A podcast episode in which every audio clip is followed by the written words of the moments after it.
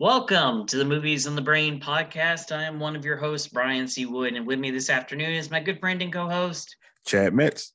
Welcome to another weird, wild, and wacky week in the world of genre movie news. So, Chad. Oh, wait, wait, wait, wait, wait. Before we start, I got to do this. We have at least, for sure, we have one new listener this week and should be going forward. Uh, I have to embarrass my friend because we've been doing this podcast for how long? Five years. Oh no, it's longer than that. I know it's longer than that. Because crappy Fantastic Four was in 2015. And I know we did that. Yeah, so we so it's been like this is like seven years, somewhere around there. Mm-hmm. So my friend John, uh, I'm saying his name so he can uh, this is going to be a test to see if he actually listens. He calls me last night and says, Don't you have a podcast? I'm like, Yes. What's it about? Because my wife is asking. I'm like, It's about movies. How do you not know this? And then me and his wife pr- proceed to ridicule him for not knowing what I've been doing for seven years of my life. And a small defense of him, he had he listens to no podcast, so he has one podcast on his list right now, which is us. So once he hears this, he should call me and curse me out. So if he doesn't, I'm going to do this again and make his wife embarrassing. Sounds like a plan. We're always happy to have new listeners on board, especially ones who have suddenly realized that Chad does things for, you know, fun and has knowledge of movies. But he calls me for movies all the time. He's like, he literally said, uh, Oh, I should just listen to that instead of calling you all the time. Yes, man. Indeed. So, Chad, big football game in front of millions of people. Your thoughts, sir, on the Super Bowl commercials, and for us in particular on this podcast, which talks about movies, the movie trailers that debuted uh, during the Super Bowl, uh, save the uh, Doctor Strange stuff that we'll get to in a moment. So the trailers in general, I don't remember them, so that should tell you everything about them. Like I vaguely remember a robot puppy. Um, but and I remember the, the screen. That wasn't even for a movie, Chad. No, no, no. I'm, I'm saying the general ones. Uh, and I remember a a uh, QR code and a, as a screensaver. That's in general, those all sucked. Uh, for the movies, I saw. So we're going to talk about Doctor Strange. I'd already seen Jurassic Park. Uh, I'd already seen. I think I've seen all of them ahead of time. The only one that I did not see was the uh, not, and this is not even the movie either. It's the Lord of the Rings one, and I didn't even see that during the game. I watched it when I, I was looking at all these. So,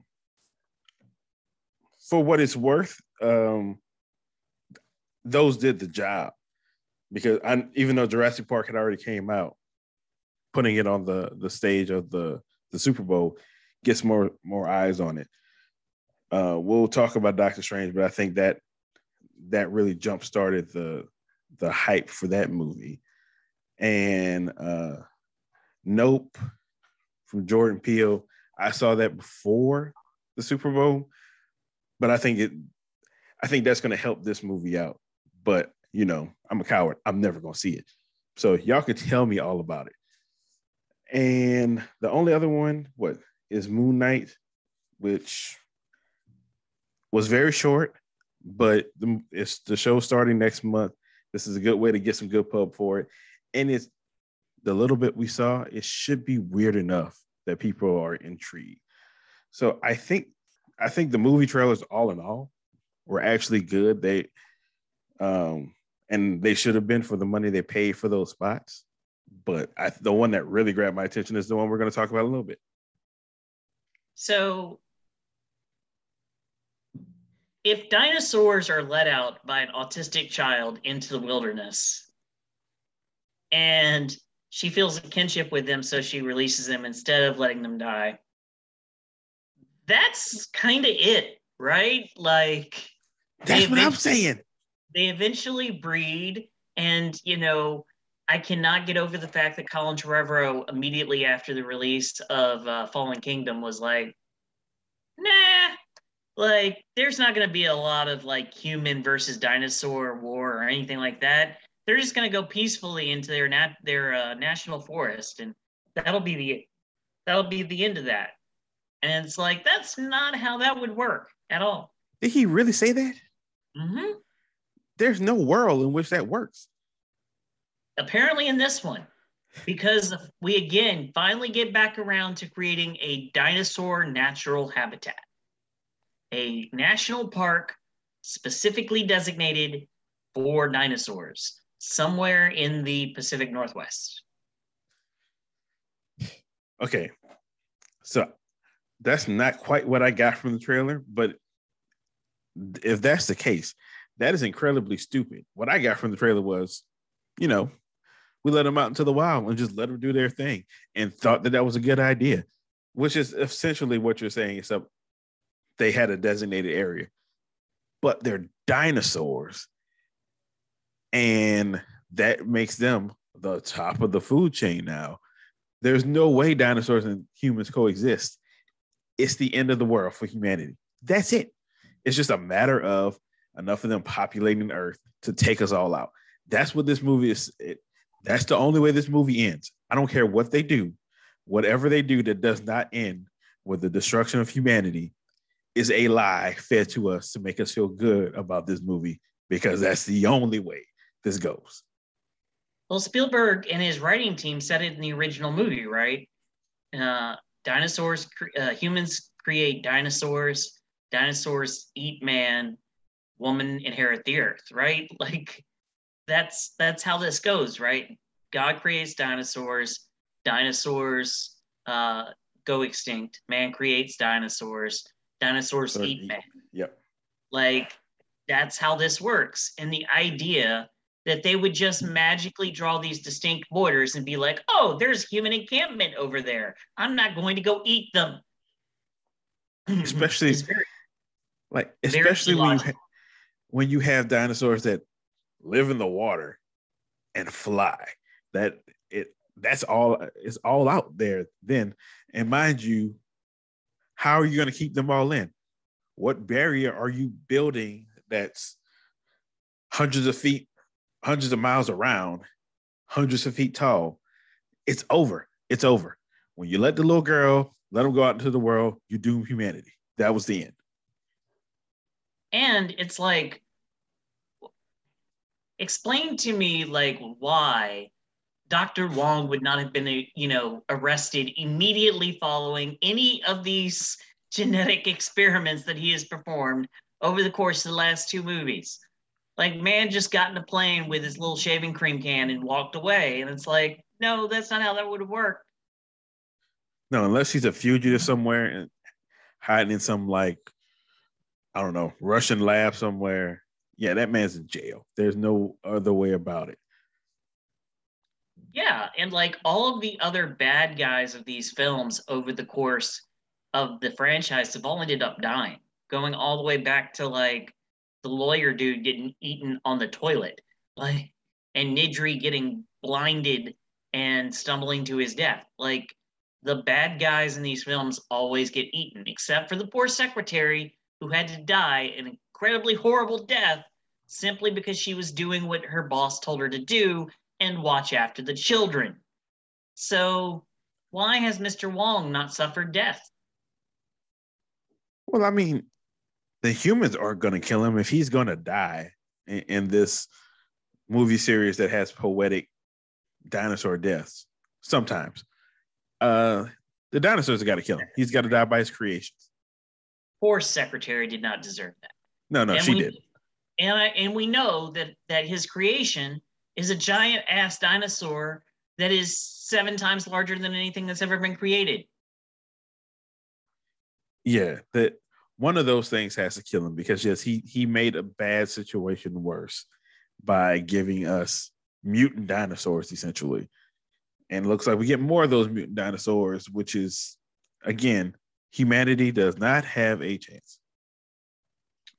Again, I feel bad for the poor guy who has no luck in his life, and the only job that he can afford to get is to be a longshoreman going out to the middle of the lake and feeding the giant dinosaur in the boat that almost certainly always capsizes. There's no, I don't think he's feeding that dinosaur. I think he's out there minding his business, doing his fishing thing, and the dinosaur is like, "Ooh, food, easy." Yank. Everybody in the boat dead. Because that's how that would happen. That's exactly how that would happen. All right, so let's move on from uh, dinosaurs, both mutant and otherwise, and the return of you know the uh, the raptor who uh, who shot venom into uh, Nedry's eyes. And let's talk about your favorite thing, time travel. Ryan Reynolds has made a time travel movie, Chad, a time travel movie that breaks every law of physics and also is aired by Netflix. Your thoughts? But how does it break every law of physics? Like, which time traveling laws are we going by? Well, Chad, a younger version of himself shows up to see an older version of himself. So, so yes, I saw a movie. I saw a movie called The Butterfly Effect that told me this would be very damaging. See, I never saw that movie, but in most time travel movies, they they typically tell you meeting your younger self is not what's supposed to happen. But it does happen in some instances of time travel. So it just depends on what the rules are. So I'm going to assume, because there's this whole movie around it, that their rules for this movie don't break the universe. I don't know what those time travel rules are. Is going to be ridiculous no matter what they are, because again, time travel is a messy, messy thing. So moving, removing whatever time travel machinations they have from the situation. This movie looks like it could be fun. It looks like uh I don't know how many people liked Disney's The Kid. I liked it for what it was. It looks like that with like some Flight of the Navigator and whatever science fiction action you want to throw in there. So I heard about this movie in the trailer before I saw it. And I was and I was not seeking it out. I was like, I don't really care. It, it's it's Ryan Reynolds. It'll be fine. And then I saw the trailer and I was like, this this will probably be a fun time. I can probably watch it and be entertained, and like kids of a certain age will probably really really like this. So I think it's going to be a win. Now, if their time travel rules are stupid and they break them, then I'm out. You know I'm out. You, you know I can't take those things. But overall, I think this is going to be fun for generally families and um, preteens to early teenagers. Yeah, and my my thing is that I don't think Ryan Reynolds at this point is going to put out a crappy movie. Um, and Netflix is going to give him enough money to do this, and it looks.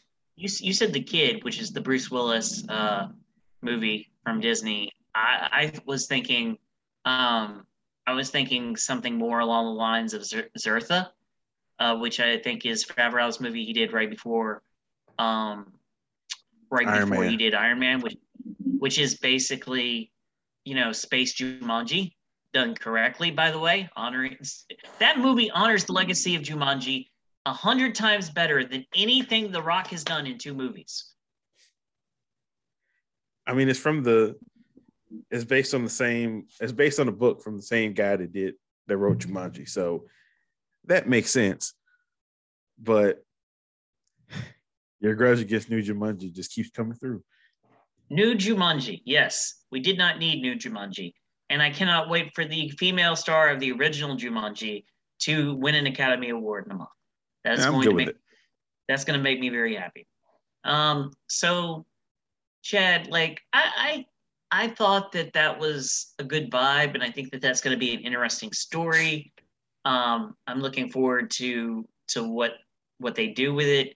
The Lord of the Rings stuff fascinates me because you've recast Galadriel, you've t- taken the setting thousands of years before. You're keeping Sauron as a, as the main villain in this time in the form we see him in in the prologue, in his physical form. Part of the problem, one of the reasons why the original trilogy, uh, or the fellow the the Lord of the Rings trilogy, Fellowship, Two Towers, Return of the King, was considered unfilmable was because your main villain, for the majority of the time, is a giant flaming eyeball. And so, you know, unlike Ghostbusters Part Two, where that bit, you know, much like Ghostbusters Part Two, where your villain is literally two dimensional for three fourths of the film, um, that tends to be a screenwriting and visual problem. Now, Peter Jackson and Fran, uh, Peter and Fran and Penelope uh, Boykins all figured that out and cracked it and did a wonderful job and ended up winning multiple Oscars. But at the time, it was considered a really difficult task. Here, you're bringing Sauron back, you're bringing Galadriel in, you're dealing with the creation essentially of the Ring of Power and what leads to that giant battle of the five arm, the, the, the giant battle of Middle Earth uh, that happens in the prologue of the original Fellowship of the Ring. You're dealing with her backstory, which, you know, um, Tolkien doesn't give a full backstory for Galadriel, but did hint in subsequent materials that she was at one time a warrior and that she was quote unquote um, brash and and that sort of thing and they're picking up on that. I love the fact that they're doing a story that is basically how does someone go from purposely desiring power for power's sake and what they think they can do with it which is essentially Boromir's story and and um, you know the the kingdom story in in the trilogy. And how do they go from i need this ring i want this ring this power can help protect my community and, and we can rule and be good leaders to i don't need it. Like i shouldn't have it. I would be worse than what came after the worse than sauron if i possess this ring. Do not tempt me with it. I will give you safe haven and i will help you destroy it because it no longer needs to be here. And how do you get maturity wise and age wise and experience wise from the brash arrogance of power, I need it, to being offered power and rejecting it even after being tempted with it. And that's the journey of literally a couple of thousand years in Galadriel's life that we're going to get a, a, chance to see.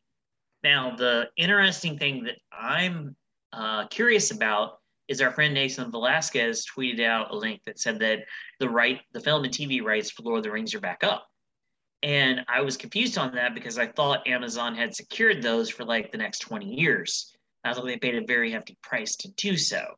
Um, I'm curious how that works because if you're doing this series, you're looking for it to be the first of a few series and you're spending motion picture trilogy level money mm-hmm. on this television show. So you really just buy the rights for like two years to make a TV show and then never get them again.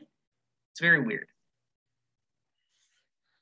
That's interesting. I hadn't heard that about the the rights coming back up already, but that did come. Well, it's not in line, but I think yesterday Netflix announced their their Lord of the Rings animated movie. I think it is, which struck yes, me. Be, which is be, which is being worked on by Weta and is very has a huge hand in a lot of the same people who've worked in New Zealand on the the films, both the Hobbit trilogy and Lord of the Rings trilogy.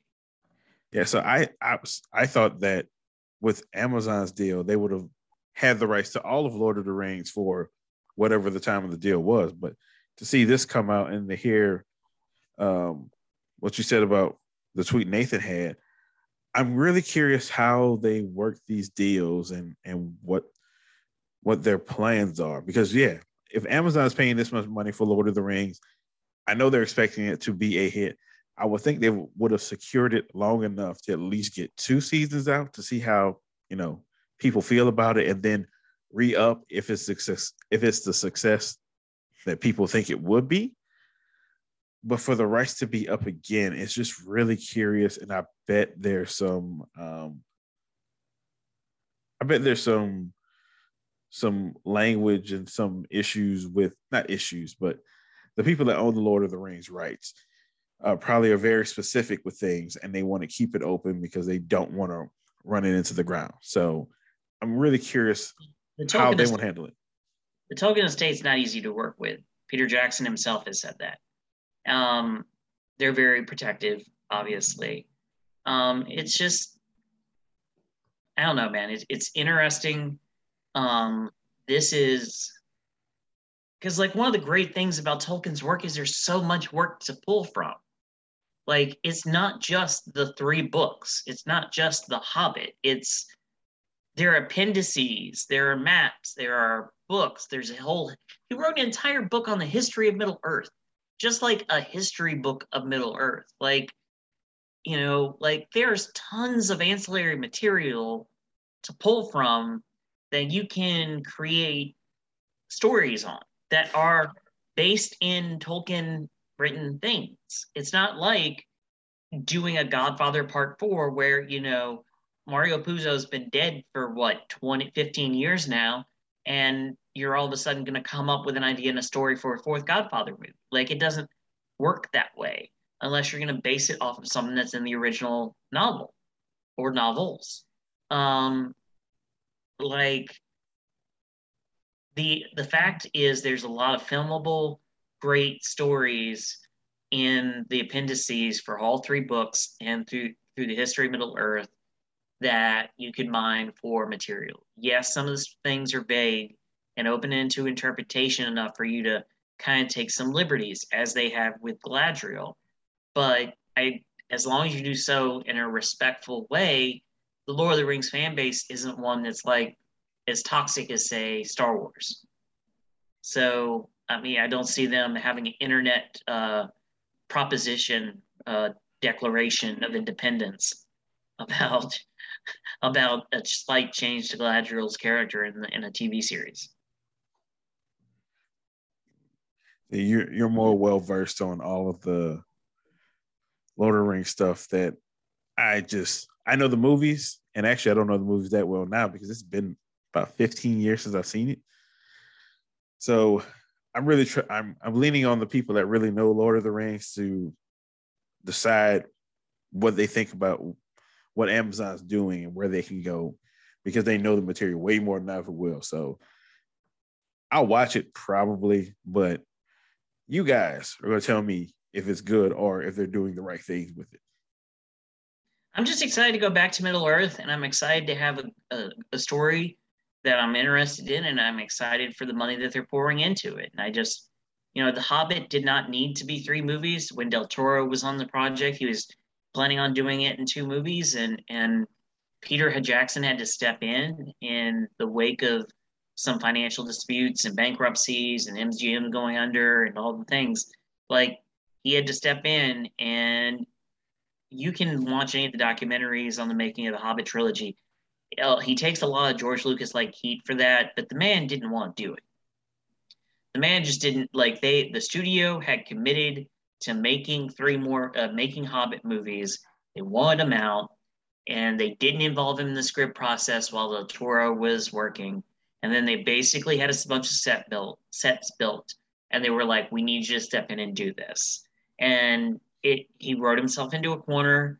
They ran into production issues like he was stressed out. You could tell the look of just by the end of the they had to stop production in the middle of Battle of the Five Armies because they had to figure out what they wanted to do. Like the man was literally mentally and physically and emotionally exhausted by that process. Um, so I'm excited for new, fresh filmmakers and showrunners and actors to fill these roles and kind of bring these characters to life and to get you know another perspective of the age of uh, one of the other ages of the middle of Middle Earth. Um, I think that that the benefit that you have is you're playing a younger Galadriel. You're not being asked to follow in Cate Blanchett's footsteps. You're being asked to play a different version, a younger version of the character. So um, that'll take some of the pressure off, I think. So it'll be interesting to see where we go from there. But like that's Labor Day weekend, I want to say, and eat and a new episode drops every Monday or Tuesday. So it'll be interesting to finish to coincide our fall with Lord of the Rings. I didn't realize it was in September, but we should Monday or Tuesday is a good day because then it doesn't interfere with our normal whatever the hell comes on Disney Plus around those times. Speaking of whatever comes around on Disney Plus, sir, the book of Boba Fett was a thing. It was a thing that happened, and Boba Fett is stupid, and Mando is stupid, and none of them passed a tactics class of any kind in any Mandalorian culture because clearly they both suck at battle tactics and relied on a small child to save a city that they don't care about. I mean, there was some faulty uh, strategic logic like, going on there. I didn't really, I wasn't really paying attention to Mando so much as I was Boba Fett because it was his operation. And yeah, the fact that he wasn't expecting the double cross, you know, you should have kind of been up on that Boba. And then getting pinned down, like they really should have been slaughtered. And it's, you know, movie miracle that they weren't they only lost the two uh I forget what they're called, but the, the uh, pigs, yes. Yeah, the two pigs, the two gatekeeping pigs. They they should have lost way more than that. And they got to well, I mean, if nothing else, we got to see uh Boba Fett ride a Rancor and tear up a couple of robots. Which was which it was also nice that when Boba Fett was knocked off the Rancor, that the Rancor was still a problem, a huge problem that almost killed Mando. Why do you care? It, you clearly do not care about your city if you introduce a giant rancor that you have very little control over. And by the way, Chad, I do not recall ever seeing that man train with the rancor. All I got was a line of dialogue saying, I want to learn how to ride him. And Danny Trejo being like, cool, I will teach you. And then Boba Fett walking away to go take care of some Boba Fett crime lord business. And Danny Trejo going, don't worry, he'll be back. Like, I mean, w- what did you think was happening when uh, we got the actual Mandalorian part of Boba Fett? You That's have to he... make me see that. I have to see that in order to care. And also, Chad, explain to me why you have the high ground because you remember that you have jetpacks and then you concede the high ground to go to street level to meet the people with the guns. That makes no sense at all. Okay, uh, that one, that one I can defend a little bit. Uh, they went down because even though they're in the sky, they're out in the open. Now, should they have gone down to the street? Probably not. They probably should have stood on some rooftop and started picking them off. But that's that's why they didn't stay up there. I get that part. Uh, why would you split up your gang? Why would you send them to different parts of the city to keep an eye on things? Like, why wouldn't you want all of your bodies in one place? That makes no sense. And then why, when you have a heavily fortified fortress on the edge of town away from people, would you decide, nah, bro, I need to stay here and fight?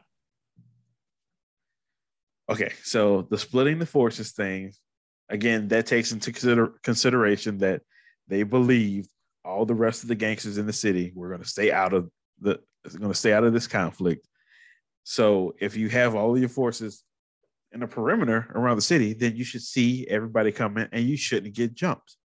Now, if said gangsters decide to double cross you, all that's out the window because now you you have thinned your forces and they probably pick some of you off.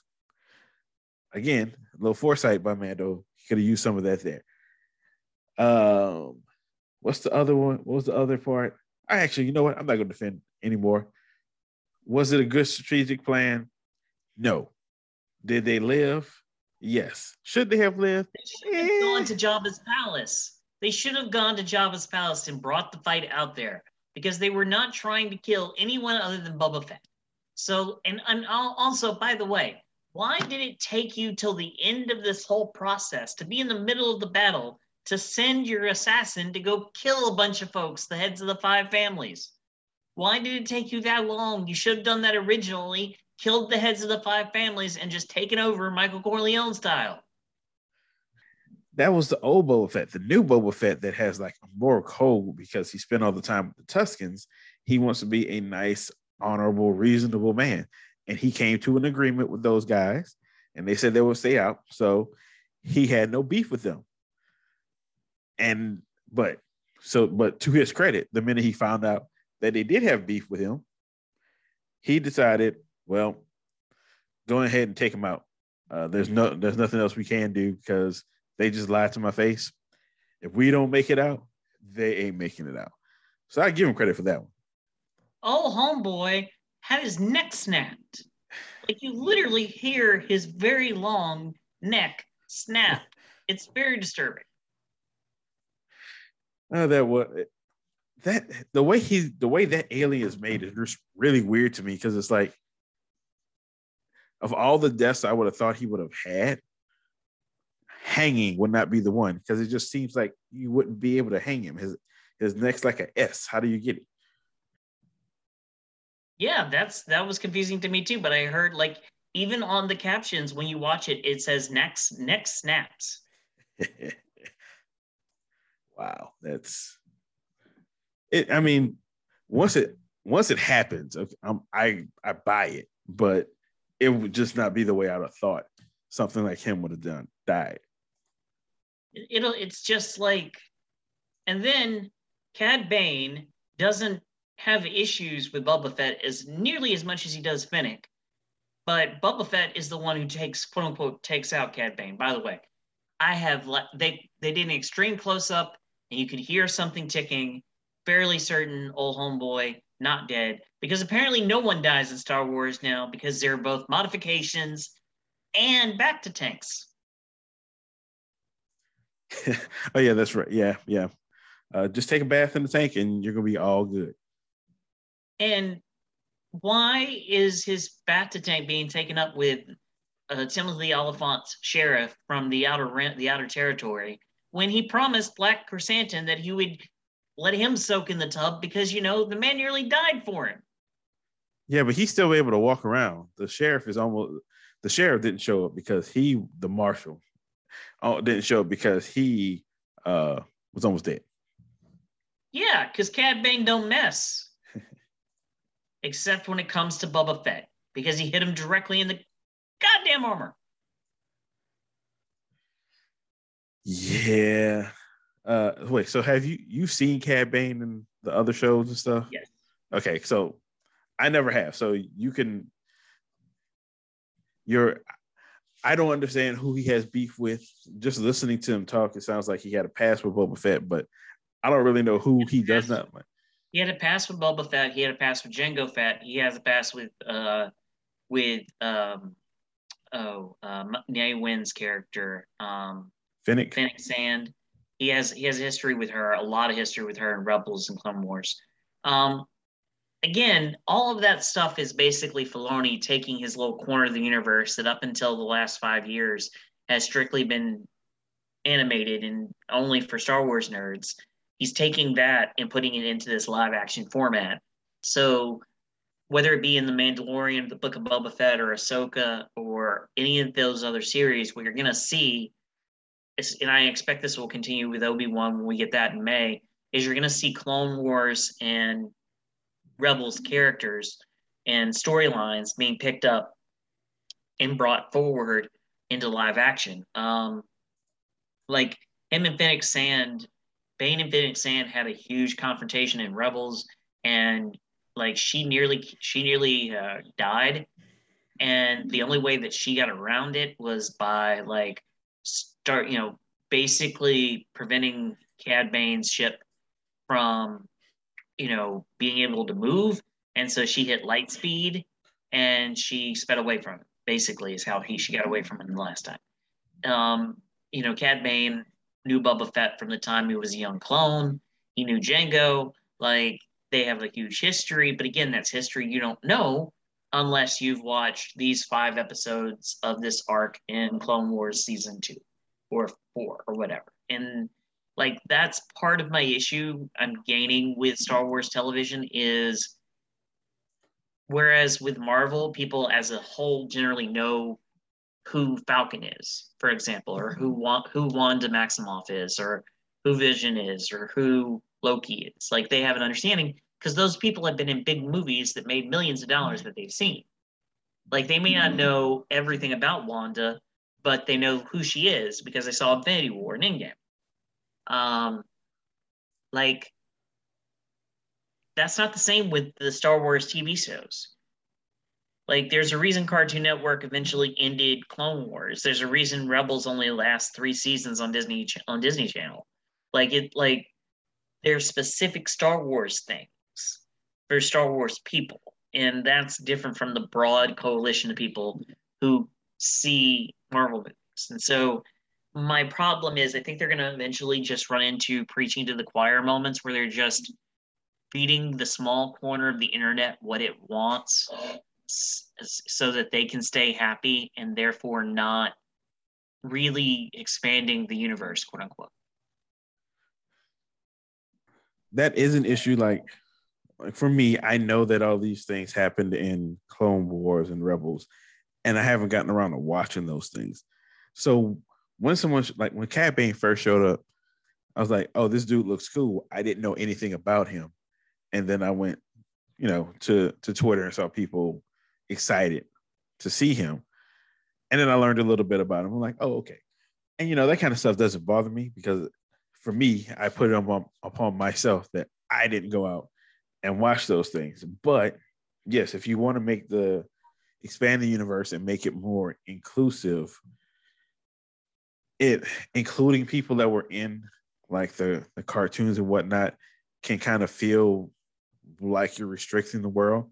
But I can't really I can't really go with that all the way because as a comic book person, all these movies are constantly throwing people in that if you don't read the comics, you don't know any anything about. Now, they at that point, most of the movies you're getting introduced to these people for the first time, and then once they're introduced there, they get a whole new, um, they get a whole new story in the movie. So it's a little different, but I can see where people that are Star Wars have been following everything Star Wars are like, we watched all the stuff, so we should we we feel like this is a good way for us. If you want to learn more, there's a way to find out stuff. You can go ahead and watch those things. But by the same token, a lot of Star Wars fans are gatekeepers and they don't like to let people in the gate. So it's it's a tough spot with them and how those characters can be introduced to the TV shows, which are certainly have a broader audience than the cartoons. So I'll give you a good example. Like we just got done with Hawkeye, right? Back in December. Um, yes. they introduced they they they make my girl uh, Linda Cardellini from Freaks and Geeks. They make they re- make the big reveal the watch was hers and that she is what Mockingjay, I think is the code name for the agent. It, like they never really said, but it's it's heavily implied that it's Mockingbird. Mockingbird. Okay, that that makes sense, right? But that's a deep cut that only references things that people who have a deep knowledge of the comic books would know, right? But that doesn't affect or impact the way that you look at or enjoy the story of Hawkeye. Same thing with Jack Duquesne. Jack Duquesne is swordsman in the comics. Like they loosely adapt some of that, but they don't take it beat for beat from the comics. But unless you're a, a deep comic Marvel Comics nerd, you're not going to know that that's swordsman or that he goes on to do X, Y, or Z thing, or that he was more he was uh, Hawkeye's mentor in one of the comic book runs or anything like that. Um, it doesn't add to or detract from your ability to enjoy openly enjoy the series. They're going to make an Ahsoka series that is based around her issues with Thrawn. And that's what it's going to be about. And Ahsoka's history with Thrawn, just like Bo Katan's history with the Black Saber, is all stuff from Clone Wars and Rebels. Like, if you haven't seen those and we're picking up with these storylines where we left them off in Rebels, because that's what he's doing, he's not reintroducing them and starting them over and playing them out on live action. Like, you know, Marvel's taking the idea of Age of Ultron and putting it on screen. No, no. He's continuing storylines from Clone Wars and Rebels in their entirety and putting them into live action. So if you haven't seen Rebels or you haven't seen Clone Wars and you don't know all of the history, for a, a great line in the uh, the episode six of, of the Mandal- of uh, Book of Boba Fett, where Ahsoka's like, "I'm a friend of the family." You don't know what that means unless you're like, you know that she and Anakin Skywalker were Padawan and Master and that whole deal. Like when you're lifting entire plot lines and picking them up right where they left off in animation in live action, there's a disconnect there if you don't know where the storyline started. It's like picking up a book in the middle in the middle instead of at the beginning. And that's my concern with with what Filoni's doing with a lot of this live action stuff. Yeah, that, that's what I was saying. It's different than the comic book stuff because these are ongoing stories. Like in comics, they're pulling the reference material. Here, they're continuing stories that have existed elsewhere. And that's where the, the problem is. Now, I mean, like, so for Ahsoka, they, when they brought her in, they didn't tell us any of her history. We are we kind of pieced together where she's supposed to be based on what we've known from other materials. But if you've never seen Ahsoka before, it doesn't it doesn't take away from her because you understand that you know she's a Jedi. You understand that when you see lightsabers, and then the idea is that you would go out and learn more to to like supplement what you're seeing. Like with Cad Bane, because we're dealing with Star Wars and there's a bunch of always a bunch of cool aliens and people are making different versions of aliens all the time to put in these shows. Like somebody like me, I just thought it was a cool looking alien. I never thought to to look any further. So that like that's where that that's where the disconnect comes in, and that's where in crafting these stories they have to be. I don't want to say careful, but they need to they have to craft them in a way to bring casual viewers in that they don't miss anything in the story that's going on right now, but also paying off and staying true to the stories that have already developed. And that's a that can be a difficult thing, especially with so many moving parts. Because Star Wars, everything we've gotten so far, it's splintered across. Uh, most of it takes place, you know, during the Skywalker time, but it's splintered. Some of it's taking place right after Jedi. Some of it's taking place um, before I forget before uh other ones, but they're taking place between movies, and we have the like, for example, Rogue One and Solo take place before New Hope, between three and 4 uh-huh. and and most of the Disney Plus stuff that we've gotten, all the Disney Plus stuff that we've gotten, takes place post Jedi, post yes. So, um, you know, and then of course you you get eventually will catch up, assuming at some point to the time of the rise of the First Order. Um, but like that's just a, a legit concern that I have is that this this puppet master Filoni is getting praise and adulation from the fanboys for taking the things that only they know and making them live action and forcing a mainstream audience to kind of figure it out. And and that's just for me, that's not a recipe for growing and expanding the fan base or or expanding the lure. Because like I'm 100% convinced now that when we get the Obi-Wan series in May, that there are going to be elements of Obi-Wan's story from Rebels and Clone Wars and characters that he's interacted with in those animated series in Obi-Wan. And we're going to have to know that him and Darth Maul had another couple of battles after what we saw in the Phantom Menace. That we need, we're going to have to know about, you know, this, that, or the other thing. And I'm concerned that that's going to kind of alienate or just limit the enjoyment for some people. It, if they do it in a way, again, that can it service the story and not leave people out, I think they're fine and for the most part, I think they've done it. Cad Bane was the Cad Bane was the one for me just because I had no idea. And then, but then maybe that speaks to kind of still kind of speaks to it because I know enough about the stuff that I knew who Ahsoka was. I knew who um um Katee Sackhoff's character uh, that showed up Bo-Katan. in Mandalorian, Bo-Katan. I knew who she was. I don't really, I didn't really know anything about her, but I knew who she was. So, um, so Cad Bane is like one that I just had no idea about, but it doesn't it doesn't bother me. So I'm not the best judge of this stuff, but again, I think if you can just if you can stay within that story, new new viewers come in and understand what's going on in the new story, they'll be fine. Indeed.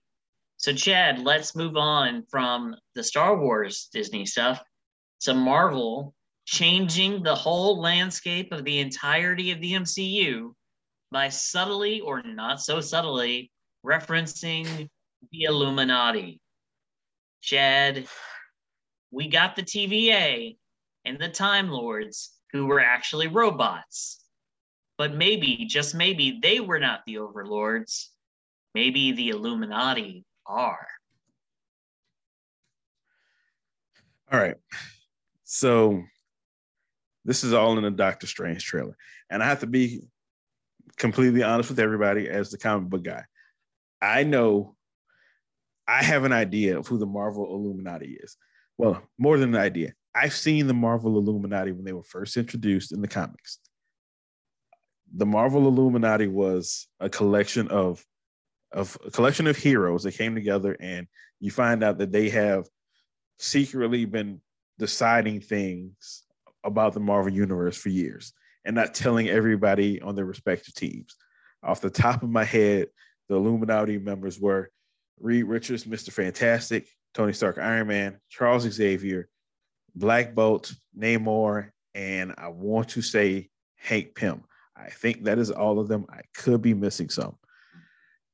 So when I was when the little bit I know about them, they it wasn't like this big extravagant underground organization. It was just a secret cabal of those men.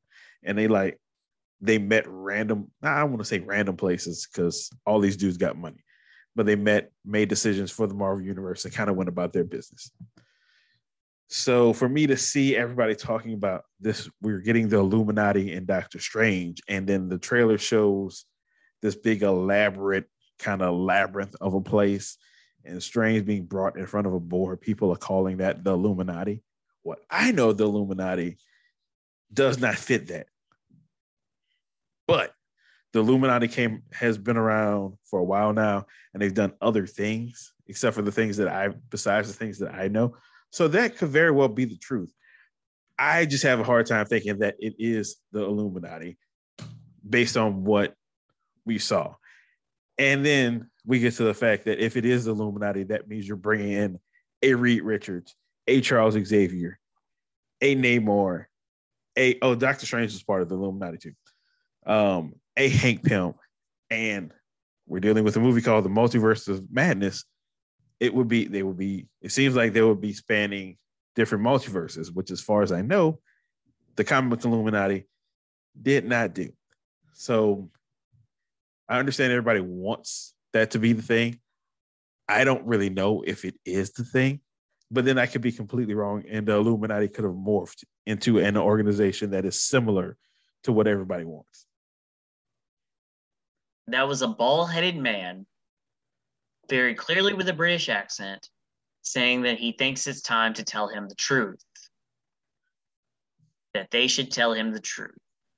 And that is just opposed with the robots leading Strange up the stairs in this big, elaborate hall with the board, and it all looking very similar to things that we saw in Loki with the TVA, but yet somehow different and it looking and sounding very much like Patrick Stewart's Professor Xavier. And that is what immediately draws people to the Illuminati discussion. Um, how you square the Illuminati with um, how you square the Illuminati with uh, the TVA, um, how you square them with Kang the Conqueror. Um, I don't really know. Um, I know that the multiverse was originally first introduced in the MCU by the Ancient One in Doctor Strange, who makes references to the multiverse, and that there are worlds and timelines that uh, that that Strange has no conception of, and dangers that, that Strange has no conception of.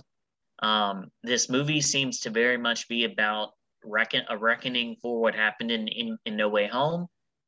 Um, I just the, that was the conclude. The only conclusion I could draw from what I saw on Sunday night was they are bringing the Illuminati in.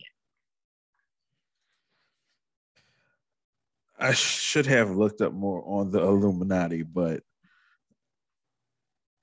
I okay after this past year with Marvel They've been- and They, they've been rumored. They've been rumored to do Namor for a while. Remember the the under the sea earthquakes? They're referenced in Endgame. Um, you've got a Hank Pym. You've got a uh, you, you've got a Hank Pym. You've got a Doctor Strange. You've got a uh, you will have to have had a or will have a Reed Richards because you're doing a Fantastic Four movie. Um, you have some of the pieces in place. what what people get excited about with Illuminati, especially with the multiverses, thinking of different versions of characters that we've already seen being a part of the Illuminati. So they can bring in a Reed Richards, but it doesn't have to be the new Reed Richards, whoever that's going to be. It could be you can bring in. Uh, I don't think you would bring in um, um, what's COVID boy's name that's friends with Aaron Rodgers. I don't think you would bring him in. Miles, Teller. Yeah, I don't think you would bring him in. Because Miles Teller and Shailene Woodley did a bunch of movies together and they're friends, and then Rodgers is married To, to Cheyenne yeah, Woodley. yeah. So I don't think you bring him in, but you could bring in uh, uh Griffith. I, I know I'm saying his name wrong from the first Fantastic Four movie. Uh, then you have the Patrick the Patrick Stewart thing, and there's also we might as well say the rumors of uh, a Tom Cruise Iron Man. I know a lot of people are looking forward to that. My my whole thing, especially after the last year, is when Marvel presents something to you and you don't fully know what it is, always be prepared to get swerved. Because last year, right around this time, we were all going nuts because Evan Peters Quicksilver showed up in WandaVision. And we go we go on to learn that it's not a multiversal Quicksilver. It he is just a character, he was just a dude that got Ralph taken Bohner. over. Yeah, yeah, Bohner got Ralph taken over Bohner. to uh to influence Wanda in um in uh Agatha's plot the whole time. So that trailer very very clearly was trying to allude that this character is Professor Xavier and it's it sure sounds like Patrick Stewart. However, I would not be surprised if they pissed everybody off and brought in Patrick Stewart and be like, he's somebody else. I don't know if I would if I was them, I don't know if I would pull that that trick twice in the same year. But if anybody can do it, it is Marvel. And if they did it, they would have to they would have to have some other things in that movie that would make fans forgive them for the the trick the treachery because it would be borderline treachery at that point of faking us out with a Patrick Stewart as Charles Xavier. But I say all this, and then oh, and then two months from now, we get a final trailer, and they actually show us Patrick Stewart as Professor Xavier, and I can be like, well, I was wrong, but that's just where I'm at right now with it. The other part of it too, Chad, is you've now entered the full multiverse. Like prior, like when WandaVision was being created and conceived and released, like they've, I, I've heard um, Jac Schaeffer and several others talk on on WandaVision, and they've all expressly said that they were taken aback by the reaction to the to the Ralph Bohner thing that they did not anticipate the wild ass theories. And and they also pointed to um, they pointed to Bettany's tweet about or talk uh, quote about the you know an Avenger being the finale and how that spiraled out of control. And the same thing with the astrophysicist. Like the creatives behind the show have said they did not expect and were taken aback by um, the fan theories and, and just how far that got out of hand. Um, now you're dealing with the fact that we're the third highest grossing movie of all time, is a movie that is very blatantly brings in the multiverse. It, you know, has two other Spider-Man and five other villains from previous Spider-Man movies and involves Doctor Strange. And so the whole movie is the is the title of the movie is the multiverse of madness. And like Strange is the whole movie is about Strange bearing the burden and the responsibility for what happened in No Way Home. So it makes perfect sense they wouldn't they would that we would finally be fully in the multiverse. And we also add in the fact that Tom Hiddleston is in this movie. So you continue on some of the things that you did from Loki. Um, it just kind of makes sense that you would be fully in the multiverse. It wouldn't be a uh, Lucy in the football situation this time. I do, however, agree that like you can never trust a Marvel trailer. Ever. Ever. But uh, other than the Illuminati stuff, I thought that trailer was uh, fascinating. I thought visually it looked very interesting and it built upon the things that we got from the previous Doctor Strange movie, like that shot of him and his face is coming apart in little cubes. That was a cool shot. Um, all in all, for a character that I really want nothing to do with in comic books, I really, really like Doctor Strange in these movies. So I'm really excited for this movie and all the weirdness that it's going to bring. And also, uh, they had they gave Wanda a moment in the trailer with the heel turn. Like, is it a heel turn? I mean, it, it could be. It's a it's a tease for a heel turn. You break the rules and you're a hero. I break the rules and I'm a villain. Seems I mean, kind of like a double standard to me. Yeah, I mean, and the best heels have that kind of logic. It's like he did this, he's and and you cheer him. I do this, you're booing me. So it's your fault that I'm about to do this to him. So I, I can see where you would say it's a heel turn. I don't think it will be. There really is no. I would say there's not a need to turn Wanda heel because if you turn Wanda heel, that's a whole lot of problems. And I don't. They're Marvel's building up a whole bunch of different things, and I don't think just one thing. So I don't think they want to add on top of that with Wanda right now. It's just going to be interesting. The America for the uh, the America Ferrera stuff. Uh, it's America you know, that's Chavez, also interesting. I think. Chavez, yeah, um, that, she uh, her popping up in the trailer and being prominent. I'm glad Marvel's not hiding certain aspects of this movie, but hiding others. It's just you never quite know when they hand you something what you can believe and what you can't yeah. Um, let's not forget we just came off of Spider-Man where we've seen trailers that clearly wait, spoiler alert for Spider-Man, because I know some people still haven't seen it. We get trailers and they clearly take people out of those trailers. And then when you see the movie it's completely different. So I would not be surprised if we got something similar from this Doctor Strange trailer. Indeed. So, Chad, in our native Baton Rouge, Louisiana, a National Treasure Disney Plus series is filming. Your thoughts, sir, on Baton Rouge finally landing another major film production? I mean, good for the city. the The first time I saw the announcement was actually from uh, the Twitter account of Mayor Sharon Weston Broome, where she said that the the the show was going to be shooting in Baton Rouge, and I was like, well, good for them. Now, I think that that is a win for the city, especially coming off the times, you know, like right around the time we started the podcast when everything was shooting in uh, Baton Rouge. And that kind of dried up when tax credits and whatnot happened. But for them to get a show back, I think that is good for them. It's always, you know, it's always a little feathers, a little thing you can advertise that we, we we're doing these kind of we're having these kind of things take place in our city. So I think that's good for them.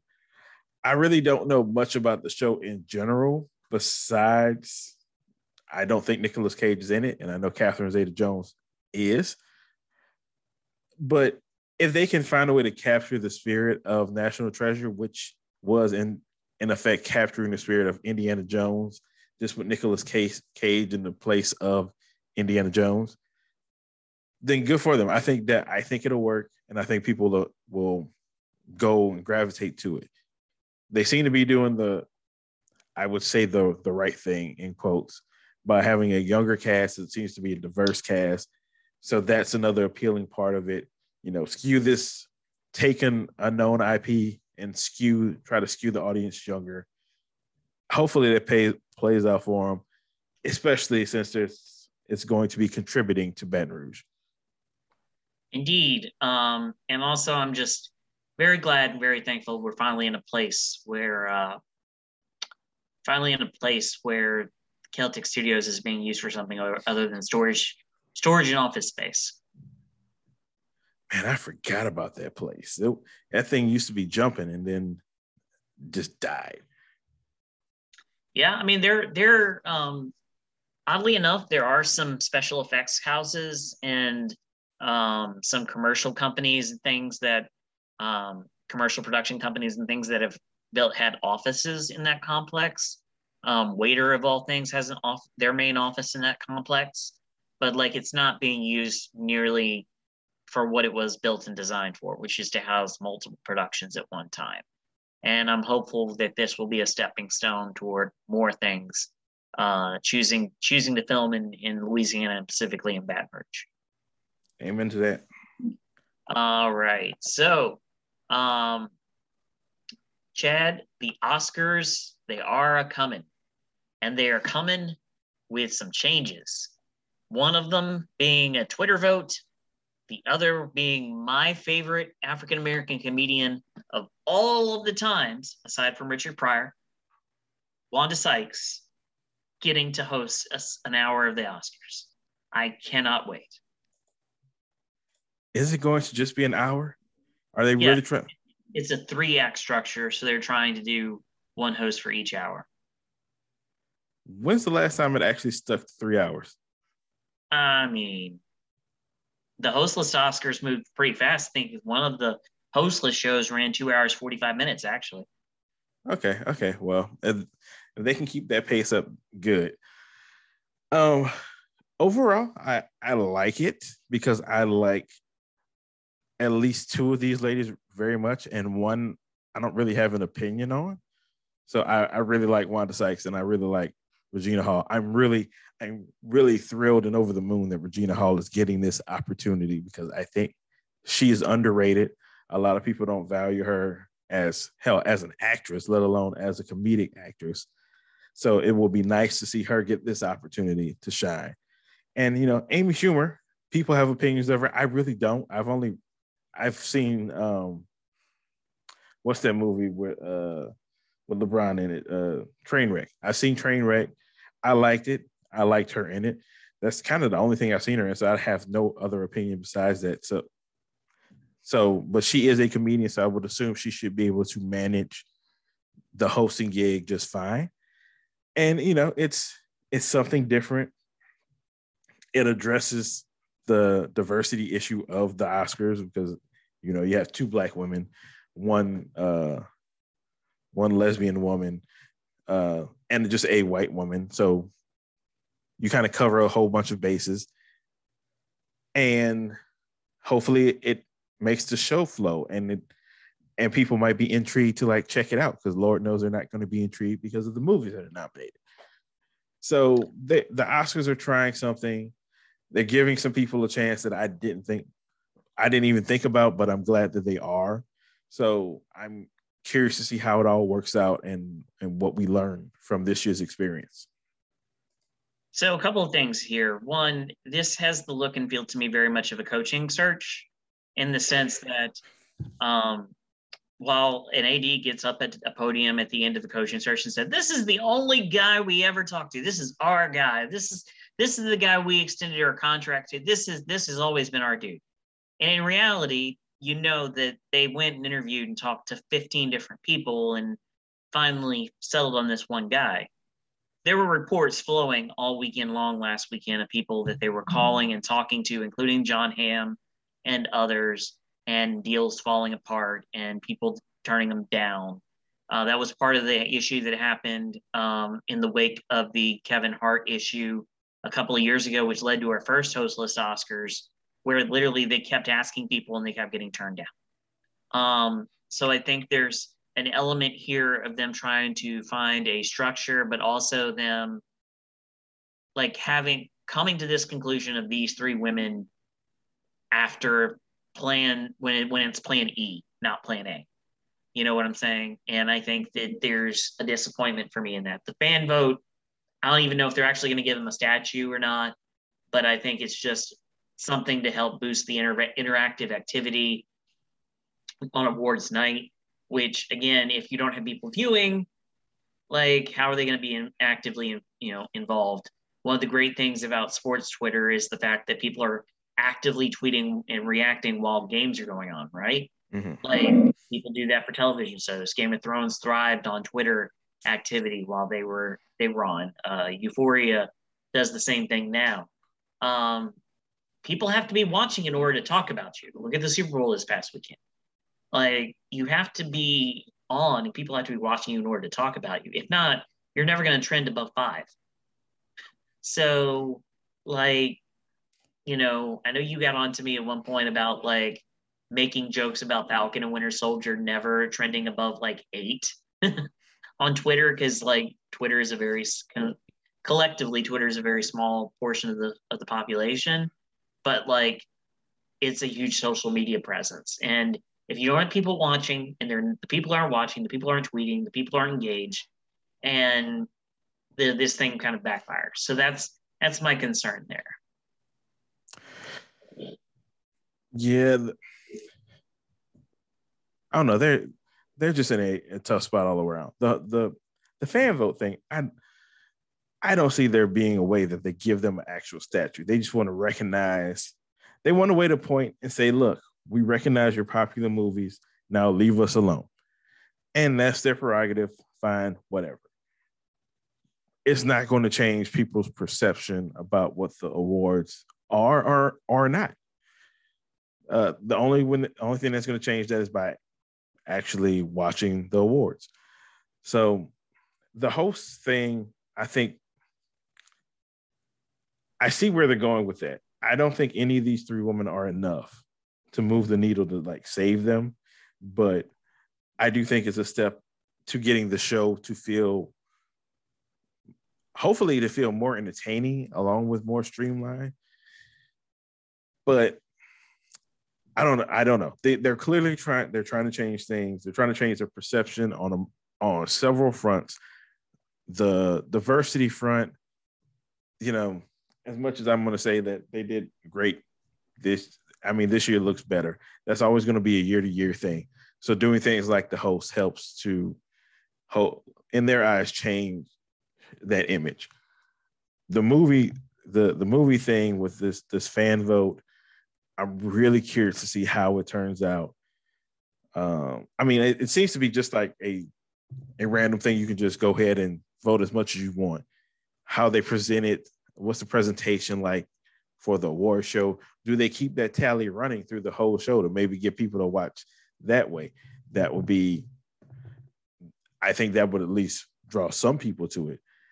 But at the end of the day, people are still going to be like, this is just, you know, this is our consolation prize for the movie that people actually went to see, as opposed to all these movies that we've never heard of.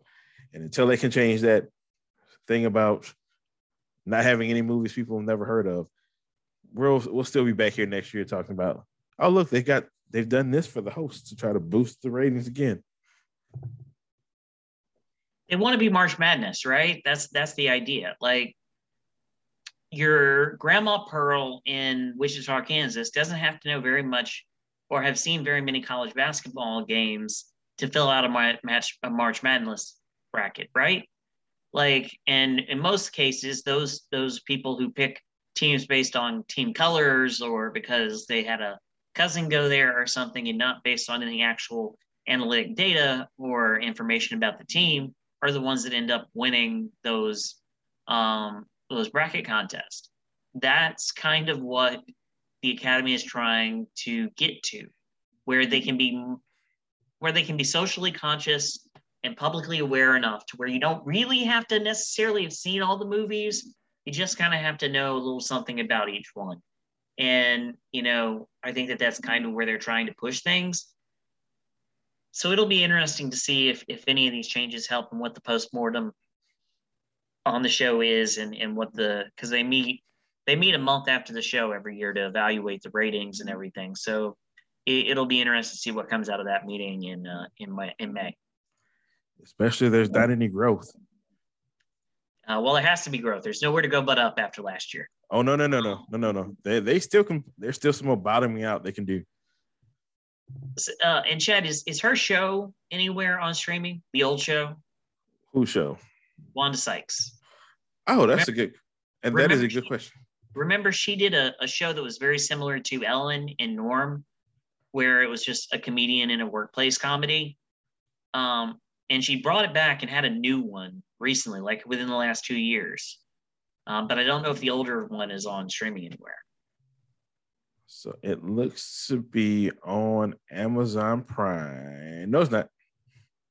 I would uh, highly, if it is available somewhere where you can get to it, I encourage anybody and everybody to check out both Norm and Wanda Sykes, the Wanda Sykes show because both were really, really funny at the time in the early 2000s and both failed to find an audience uh, the way that they should have. But but I'm really excited that people are going to get to get reintroduced to Wanda Sykes at the Oscars. That's that that makes me almost as happy as having um, Kristen Wiig and um, Maya uh, Maya Rudolph doing the entire show uh, as Barb and Star, which would have just made me late.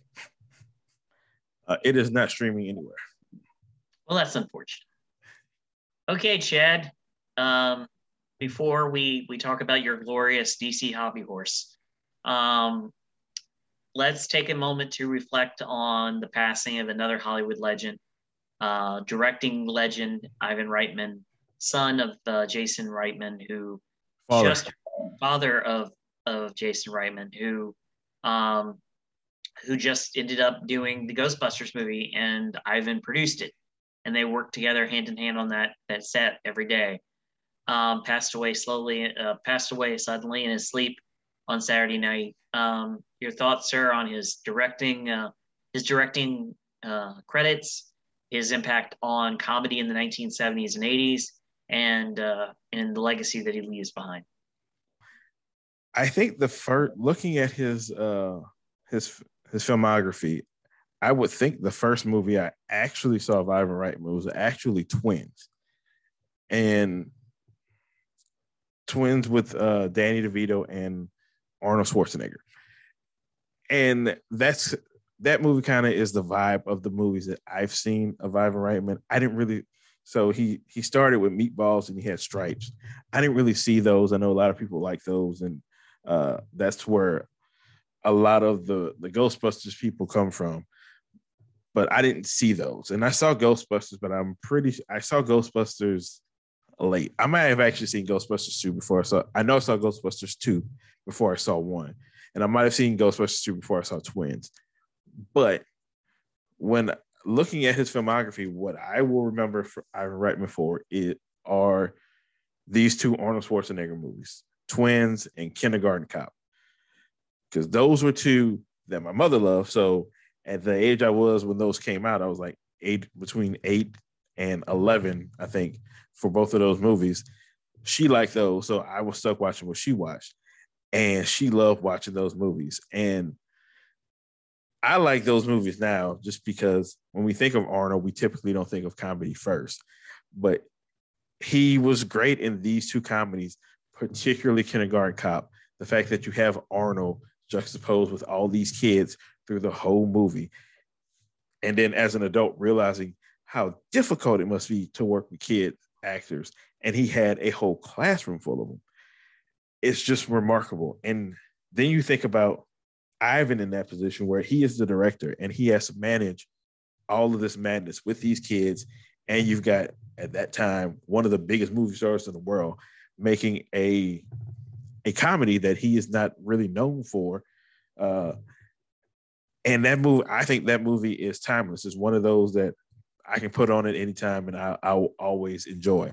So, and he, a few of the ones I wrote down after that, he did Dave and Junior and Evolution.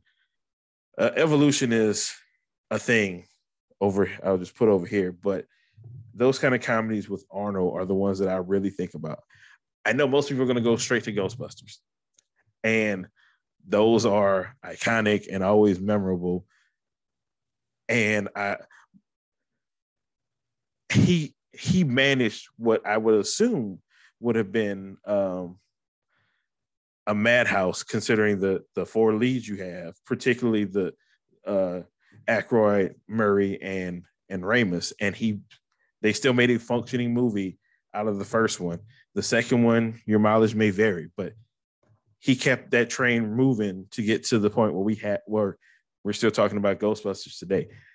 So that's the mark of a good director that, that he has movies that are still standing the test of time in various ways. And even though they might be comedies, they're still very different kind of comedies. And he still pulled it all off. So that's that's those are my movie thoughts when I think of Ivan Reitman, and it's it's a shame that we've lost him, but you know these are the things we still have of him. Very happy that he got to work hand in hand with his son, and that he blessed his son's effort to uh, to bring the Ghostbusters community back to life and to bring Harold Ramis back to life in Afterlife, movie that I'm just a huge fan of and think was done really well. It's one of the best times I've had in a movie theater since uh, Endgame, just because it, it I'm such a big fan of that franchise and it just put me completely in my feels and also set things up for a coming generation. Um, Stripes launches Bill Murray. Um, Stripes also launches, um, you know, Stripes launches Bill Murray, as does uh, you know a few of the other movies that he did uh, with that that pack of of actors. Um, he defined what comedy was along, and he worked hand in hand with Ramis, who also directed some of the best movies of the 70s and 80s, comedy wise. They all came from that Second City uh, era of comedy that that sparked the original generation of Saturday Night Live. Um, and he kept making really good, really fun, interesting movies and his son picked that torch up and has made movies as diverse and interesting as Tully and Ghostbusters Afterlife. So, um, you know, he's he's always going to be remembered and and have that legacy of being someone who brought many laughs and and many joys to many people. And I'm glad that he he left that mark on the world. And I'm glad that he gave us Orlando Jones uh, at the height of his comedic powers having to have things cut out of it. I've I've only seen that movie once, and it's it's it's Ghostbusters for the 21st century. Like when none of us thought we were going to get another Ghostbusters movie, there he is with David Duchovny at the height of his X Files fame, Seann William Scott at the height of his American Pie fame, and Orlando Jones at the height of his TV commercial fame, and they got Dan Aykroyd to come in, and it's got a good soundtrack. They've got Julianne Moore, who at that time was an up and coming star. Um, like it was supposed to be a Ghostbusters type thing. And the visual effects that are both digital and practical in that movie are awesome. Um, the the monster in the water tank at the golf course, that's that's practical. Um, that's not digital. Like his mastery of those kind of things um, was unparalleled and and I love that film. And I think that if if it had hit, it would have produced more sequels. Yeah, but it didn't hit, did it? It was was it a flop? I don't think it was a flop. I just think it never found an audience. I think it made a little bit of money, but like I just don't think it ever found an audience. It was one of those films that like hits in the middle of July in the summer and then you forget about by September. It's just it's it stayed with me and stayed with others for years afterwards just because of the moment in time where we were and like where those actors were. Again you're talking about some of the biggest names on the planet at the time. Yeah i i don't remember what i thought of it because i've only seen it that one time and well i remember be i i thought it was kind of nuts but i don't remember much about it outside of that the ending of the movie involves pumping cream through the a hole of an alien and riding a fire truck out of it. yeah, that sounds wild. it uh, what is it? Um, Head and Shoulders. That's what it is. They had to pump gallons and gallons and gallons of Head and Shoulders into the the uh, a hole of this giant monster in order to keep it from spreading.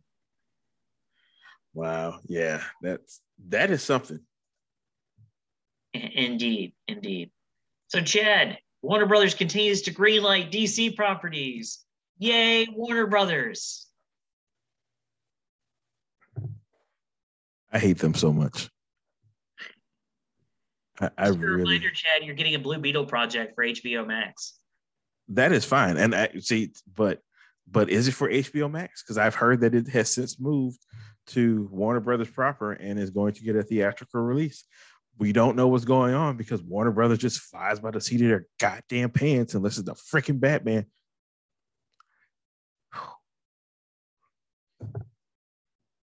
Just, just tell them what what they gonna make. So, um, word hit the uh, word hit the trades today that they have greenlight uh, greenlit a Wonder Twins movie, allegedly for HBO Max. You know who the Wonder Twins are, right? hmm This is on the same level of making a Captain Planet movie. No, no, no. I can understand that. Like, I I get that. And to be fair, I've seen people since this was announced pitch takes for a Wonder Twins movie that would be, you know, entertaining. However, in the grand scheme of what WB is, I hate this. I, I don't hate it because of the Wonder Twins themselves. I hate this because if DC not slash Warner Brothers was a well functioning studio in regards to their comic characters, you could have a Wonder Twins movie, but your house would be in order with everything else. Their house is not in order with everything else because they're making a Wonder mm-hmm. Twins movie before they even know what the hell they're going to do with Superman. I know I keep harping back on Superman. You know what? Y'all just got to get over it. Superman was the most recon up until the, the the late 80s, he was the most recognizable superhero. He is still one of the top five most recognizable superheroes on the planet. And these clowns can't figure out a way to do him. But they got the audacity to tell me that we can make a Wonder Twins movie. Why should why should I believe that you're gonna well, you probably can't get that right because you don't care. The Wonder Twins are a joke. The Wonder Twins have been a, a joke among comic book fans since they were introduced in the Super Friends cartoon in the late 70s, early 80s. They were created just for that cartoon and they have stupid powers. One of them can turn into any material that consists of water, that is water. So they can turn into a puddle of water, they can turn into ice, uh, they can turn into, I think, water vapor of some sort, some cloud like thing. And the other one can just turn into objects. So you need a bucket to put the water in. There's your guy. They're jokes. So there is a world where you can make a Wonder Twins movie and use that, a play off of that, and make it a comedy. But you're to do that instead of setting your house in order with your biggest movie franchises you're potentially your biggest movie franchise. Superman's not straight. Green Lantern, who the hell knows what's going on with that? You want some interstellar space stuff? You got it right there. Lord, the I mean, I don't think you can damage the ca- the individual characters enough, but the Justice League name is dirt. You can't do anything with that. So why are you doing? My whole thing is why are you making this movie? Why are we doing Wonder Twins? when nothing else is straight. The only thing you, the only thing they have straight is the Batman. That's again, it's the only thing they understand. Just like you just mentioned Blue Beetle. And yes, it was supposed to be HBO Max, but I've also heard it's going to, to Warner uh to Warner proper. Which one is it? Why don't we have this straight? So it's will this movie happen? If I have to put money on it, probably not. But it exists to raise my blood pressure because it reminds me that Warner Brothers, as a studio, in regards to DC properties, overall sucks. They get about 30% of it, all right, and the rest, and not so much. This is a situation, Chad, in which um, this is a situation in which we have a Joker 2 floating around. This is a situation in which we have a Wonder Woman 3 that we assume will eventually get made with Patty Jenkins. Um, this is a world in which we have an Aquaman 2 that's done and is in post production and is on track for a December release. This is a world in which we have a Blue Beetle movie that is supposed to be floating out there in the ether. This is a, a Supergirl movie that is supposed to be floating out in the ether. We've got now Wonder Twins movie that's supposed to be floating out in the ether. We have a Green Lantern Corps uh, movie that's floating around the ether. We have a Flash movie that's done and in the can and is going to move out to theaters this year, and we have a Batman movie that's done and in the middle of of uh, of press for for March release, which none of us know what the theatrical, um, what the critical or theatrical reception is going to be to that film. So, yeah, that's a lot to juggle at once. It just it, it just makes. And that's just off the top of my head. That's like not even an official like thing. That's just all the DC projects at Warner's that I can think of off the top of my head. That I think you got them all. It's just like oh, and a Batgirl. You said Batgirl, but so Disney Marvel has about that many pro- uh, projects planned out. They probably have more planned out because there are probably things planned out that we don't know about. And it's not that they have all these projects, it's that they know what they're doing. They they have a plan for how it's all going to go. Again, DC's problem is they they just start throwing stuff out there, which you know it could be fine if if they were truly just like whatever works, we'll just throw it out there. But in this climate where they've kind of laid out a semi plan, it just looks like chaos. All of it just looks like chaos. And it makes them look incompetent. And I don't know that I just it will take a lot for me to think that they are a competent run studio with these characters. The Batman's going to come out. It's going to get a lot of critic love. It's going to make a lot of money. People are going to be fawning over DC again and and then it'll probably cover up deficiencies on other movies because they have four movies coming out this year. The uh the little sizzle trailer that they showed us, all four look decent to good. However, I can guarantee you not all four of those movies are going to be good. If all four of those movies are good, it'll be the first time in a while that DC has had four like released this many movies and they've all been good, received critically well and made good to decent money. You've got the Bat- Batman. I've already said that's like a done deal. It's probably going to hit a billion now. Then you have the Flash movie. Then you have Black Adam. Then you have Aquaman. At least one of those is not going to be good. I, would, the way they're hanging everything on the Flash, I would probably put my money on that one being the one that that's going to suffer.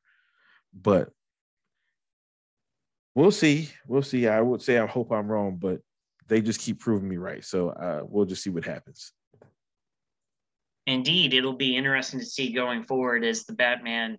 We I think we have varying degrees on that. I think that Reeves is capable of making a great Batman detective movie but I also think he's entirely capable of making a movie that is divisive, not quite on a Snyder cut level of divisive, but divisive amongst fans and critics. Um, so I, I think it's going to be interesting for me, at least, to see what the critical reaction is to the Batman, aside from you know the calzone. I'm uh, I, I'm also just interested to see what the multiple Batman movie is going to do a year after the multiple Spider-Man movie. So I think for as far as the Batman goes, I think critically, I think people are going the critics are going to love it. They're going to absolutely love it because it it, it gives you everything. It is going to enable them to law a comic book movie because that comic book movie is going to feel because they're grounding it so much is going to feel so adult. And then they can say this is an adult comic book movie and it's so different. So they're going to love it. The will the now the question of the general audience i think is going to make his money one way or another. Now when they walk out well i think they have the greatest chance of being uh finding the movie divisive but it could it very well could just go over well with everybody. I don't know. I i i'm willing to put money on critics absolutely loving it. Uh the the whole flash thing because batman's in it it makes me believe that it's going to make money. I don't know how people are going to like it though. And it also depends on how they're going to promote it. I would assume that because it's Warner Brothers and they only know how to do one thing, that they're going to push Batman real heavy when they really start marketing this thing. But it, they're asking this movie to do a lot, just from what we know. Not even the speculations, just what we know. We know that this movie is going to reset whatever timeline they have. That right there is asking a lot of a movie. So, will it do too much and then effectively do nothing well? That's my question with that one. Indeed. Um, Flashpoint, as it was called when it was originally announced. Yeah. All right. So that'll about do it for this week's episode. If you want to keep up with this podcast and find a podcast about two guys talking about movies, um, follow us on Twitter. I am at BCW Tiger Fan. I'm at the Mets Theory. Thank you very much and have a pleasant evening. And uh, so Stunner versus Stunner is going to sell out uh, AT&T Stadium. That's the idea. Um, yeah. Well, not not so much that it's not even Stunner versus Stunner. It's just having Austin back. Yeah, he's been very reluctant to do that because they've approached him more than a few times over the years and he's always turned him down. Well, it looks like he's thinking, you know, he has one more. If he wants to do one more match, this will be the time before he gets before he really gets too old. Yeah, and just they've got to move 200,000 tickets to sell out both nights. it's like that's all this man cares about is how many people and how many ways can I uh, find to increase my potential attendance? Well, I mean, he doesn't have to worry about the money. So I, I guess it, WrestleMania is his big baby, and he wants it to look good. And looking good means having crap, ha- filling the arena up which I don't think he's going to fill it up, but it has to at least look good. I mean, I think he'll, uh, I think he'll fill it up if a guy walks across the street from AEW back home. Cody doesn't move that many needles. No, he moves. You're right. He moves needles for the marks who know who he is now and know how big of a moment that is. Um, you know, it's just it kind kind of is is weird for you to lose your lead dog, although you have a whole bunch of lead dogs in that organization now, and that might be part of the problem. I I'm ready. I, we're gonna have to wait to see what the the real story is, but I don't. I I mean that could be the case. I really don't know the all the inner workings of AEW, but to me, it seems like Cody always would he would always have a spot. Like his spot in the pecking order wouldn't move. He's like, he's probably going to be more regarded as being like the gatekeeper to the upper mid card title contender since he's not doing that. Well, since he wasn't doing that in AEW by choice. But you go back to WWE, and yeah, no matter what they tell you, you can always end up back at Stardust opening the show uh, or running around after the the twenty four seven title. If yeah. It, see, if it were me, and I know I know WWE is coming after me because the appearance is going to give off that I was deeply embedded in the structure of AEW, one of their biggest guys when it started, and I got him to come back to WWE. I know that's what Vince wants, but if I'm Cody, I'm like, okay, I know that's what you want. I know that's what you'll get, but um, I'm along with all the money you're about to pay me, I'm not going below here. I'll walk away before I let you do that to me. And really, I'll be like, somewhere in this run, I'm getting the strap. That's the only way I'm coming.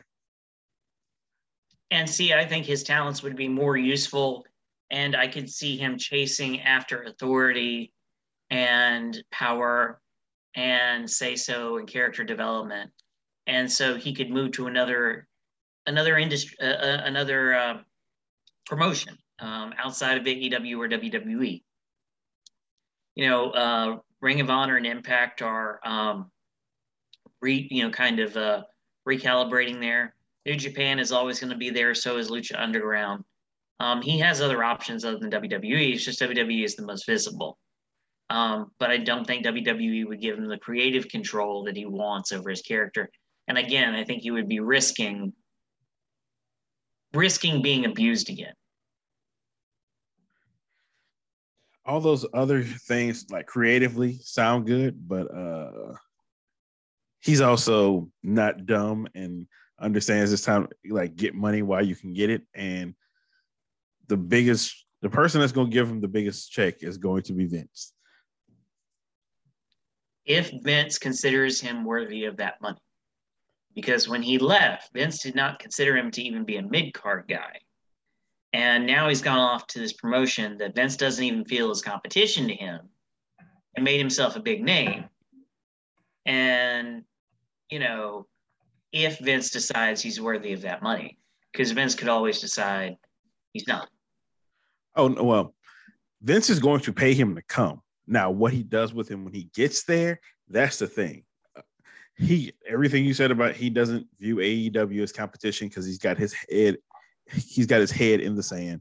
All that is true, but he also realizes like some part of him realizes that getting Cody is a big get because of what he did and the other guys. So he will pay him to get him to come just because of the what that the luster of drawing such a an important person away from AEW. But again, once that wears off after like a month, it would not be past Vince to try to bury him. And Cody, if Cody goes, Cody has to know that. And that's why if I'm Cody, I want assurances that the old man, whenever he gets a hair up his ass, can't just do this to me. Yeah, because he did it to Bill Goldberg and he did it to Scott Steiner. Yeah, that's just how it's it's his whole petty thing. It's he he does that to people that like, especially when WCW was around and when every, all of them came. Those people were WCW, so he had to put him all of his guys over, so everyone understands that he had the superior guys, he had the superior brand, he has won everything. And after a while, once he done that to them, then they became WWE guys, and then they kind of function as normal. But he had to assert his dominance because he is a petty little man.